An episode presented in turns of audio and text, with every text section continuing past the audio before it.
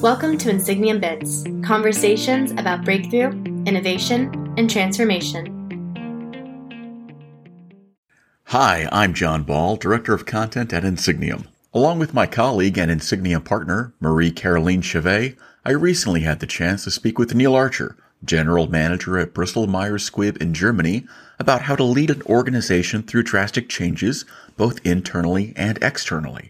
Mr. Archer is no stranger to change, having served as the Regional and General Manager for Celgene before the company was acquired by Bristol Myers Squibb in 2019. Before that, Mr. Archer worked in various roles for Eli Lilly and Company, including Senior Director of Marketing for its Neuroscience and Alzheimer's division, as well as Managing Director over its Scandinavian region. Our chat was a follow-up to an interview Mr. Archer gave to Insigniam Quarterly in 2022, wherein he describes the acquisition process and what it takes to lead through disruption. If you'd like to read that interview, we'll be sure to provide a link in this episode's description. Without further ado, here's our conversation. Mr. Archer, thank you so much for joining us today. We really appreciate your time and look forward to learning your perspective on a host of topics. One of those at the forefront really is leading through changes in a business environment, which Marie-Caroline and I know that this is something that you understand all too well. Given that change and disruption are part of today's business landscape, when it comes to managing and executing on strategic decisions, whether those are triggered by internal or external circumstances, where do you find yourself focusing most of your attention? Yeah, great question, John. Thanks for that. In all of our careers, we are occasionally on the receiving end of bombshells, of shock news, which none of us were expecting. But that is the exception. Usually there is some hint that something big is coming down the tracks. And all of our employees, all of our colleagues are very much aware of that. And so I think it's a good piece of advice, pave the way early. If you know at some point in the future you will be the one delivering what could potentially be a bombshell, make sure it's not. Pay attention to intentionally and frequently setting the scene, setting the context for whatever change you know you're going to announce at some point in the future, well ahead of time, and do it with frequency and with intention, with clarity. You know it inside out. You're probably dreaming about it and or having nightmares about it, but your audience won't. So try and minimize the shock value by really paving the way with the context of whatever announcement you know you're going to make in the future, well ahead of time, as early as you can. I respect that because, again, I would imagine the last thing you want to do is cause any additional disruption to an organization. As you're guiding through these minefields, are there principles or commitments that really influence your point of view or guide your actions through a process like this? Yeah, I think it's healthy throughout this process to put yourself in the shoes, on the chair of the individual or individuals whose lives you're going to be impacting through this process. And we are talking about impacting people's lives. And so I think it's a healthy practice to set yourself the goal on certain metrics, certain outputs you want to have realized at the end of the process. So, for example, how quickly you want to move each impacted individual or non-impacted individual through the various steps of the chains you're about to lead them down, from first announcement to learning about individual consequences or non-individual consequences. It's just important to communicate to each individual that something won't be happening that infects them, as well as if it does. To closure of the project and the beginning of some form of normalcy. I think you have to start with that end point in mind and work back from there in terms of a schematic and a timeline, and then really try and ask yourself, how can you minimize the duration of that period in each step along the way? Because you're going to be taking people through a life event, you know, a career-changing event, for better, worse, or neutral. And humans are conditioned to avoid stress situations, and equally in a stress situation, it's not a positive emotion. And I think as leaders of whatever organization we are part of, it's incumbent upon us as fellow human beings to try and minimize that period of stress as much as we possibly can.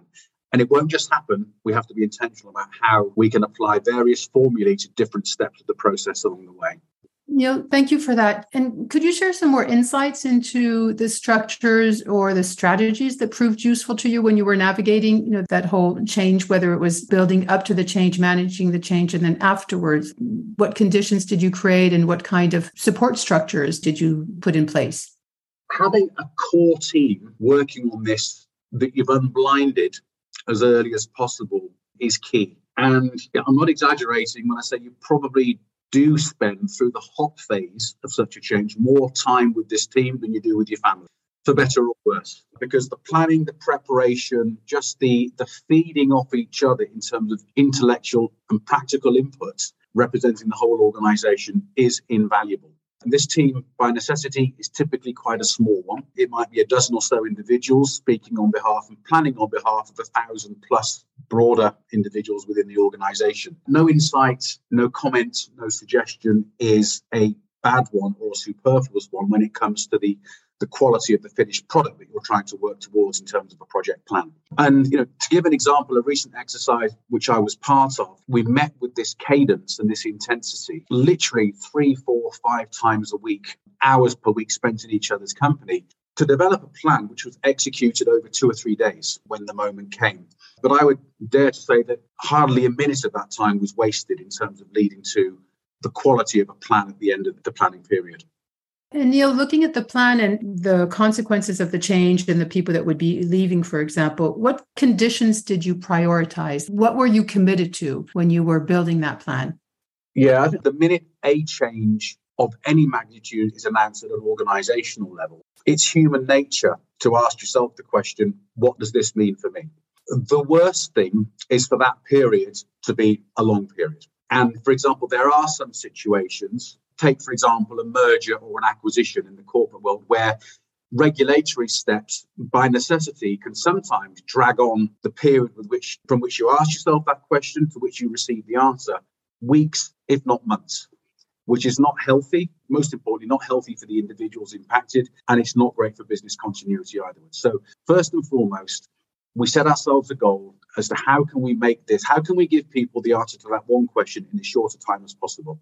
And given a recent example, which I was part of, the initial announcement was made on a Tuesday morning, and we had designed the entire plan so that nobody went home at the end of that week for the weekend, not having the answer to that question, what does it mean for me? And every bit of planning, every step, every broader individual involved in the execution was briefed, coached, and prepared with that goal in mind so that nobody's weekend was interrupted or with unnecessary anxiety to a greater extent than it needed to be. Well, thank you for that, Neil. When you look back on that experience that you're talking about, is there anything you would have done differently in managing and executing some of those strategic decisions? Yes, there are always things one would do differently with the benefits of hindsight. As I mentioned earlier, a small group of us spent a tremendous amount of time with each other planning the architecture of the change which we were responsible for. It was a small group. And I would say the quality of the plan and the quality of the decision making was greatly enhanced by that group of around a dozen individuals working together. I have within my organization far more than a dozen very smart, very intuitive individuals.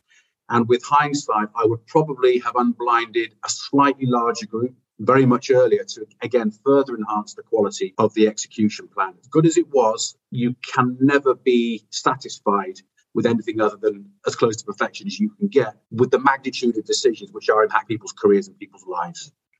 That's very insightful. So the current issue of Insigniam Quarterly is about the evolving, or really the changing paradigm of leadership. And so something that you just said triggered a thought about unblinding your team and maybe pulling them in and fostering that environment of collaboration. I'm curious if that's something that you feel that you're doing more and more, and maybe the dynamics of being a leader has evolved. And if so, how are you changing your approach and what does that look like in real terms? Great question, John. Yeah, I think anyone that's been involved in business in a leadership role, even say the last 5 years, has seen a dramatic change in what it takes or how we can apply ourselves for the greater good of our organization. And I think for me personally, the most liberating epiphany came when I actually realized that I don't have all the answers and I'm not going to offer all the answers simply because I'm at a certain point in an organogram. And I think taking the time to speak with every level, corner, function of an organization around a specific topic and just opening one's minds to the different perspectives may not give you a direct answer to a direct question, but it will certainly give you enough breadth and color around a given subject area to perhaps formulate a better informed and a more targeted decision and way forwards. Because believe it or not, as experienced as we all think we are, and as senior as we all think we've risen within our organisations, there are others who will go further faster than we ever did. And it's those individuals that may just be able to help us today in our positions do a better job than we'd otherwise do on our own. That's great. I'm curious, dealing with constant change and disruption, it requires special resilience. And how have you built that resilience as a leader, whether it's lessons that you've learned through your career or maybe things that you've picked up just from being in the Bristol Myers Squibb environment? The question about personal resilience is a very relevant one, irrespective of where we sit in our organizations. And I don't think there's one answer. I think everyone has their own formula. My particular cocktail is limited to, but not exclusive of, first of all, talk, enlist the help and the support of a trusted confidant, be it a peer, a superior, an external coach, someone that you can just talk to with whatever's on your mind, be it transactional and functional or emotional, and related to the all-important human side of a business. Just have a trusted circle that you can talk to. Secondly, very importantly, take care of your physical self as well. Physical well-being is directly linked to mental well-being. There is no escaping the fact that such periods are very demanding of both. And the link between your physical well-being, so diet, nutrition, rest, exercise, very, very important. And again, be very, very intentional about how you are taking care of your body, because if that's not in tip-top condition, you've got very little chance of the mind being where it needs to be in career episodes such as these. Maybe one final thing to add is, as high as the mountain seems at the beginning of the journey, for yourself, even more so for the individuals whose lives and careers you're going to be touching, first of all, in your own mind, and then again, intentionally help the minds of others to see that there is a sunny place on the other side of that mountain, as cloudy and as stormy as it may be at the top, and you will get through it, and you will get through it quickly. And I think, again, that focus on the end point of the journey, as opposed to just the journey itself, which will be turbulent at times, is an important North Star to guide yourself, first and foremost, and then everybody within the organization towards as regularly and as positively as you possibly can. Thank you, Neil, for sharing those insights and your journey with us. Very impactful. This was a pleasure. Thank you, Mr. Archer. We appreciate it. You're very welcome.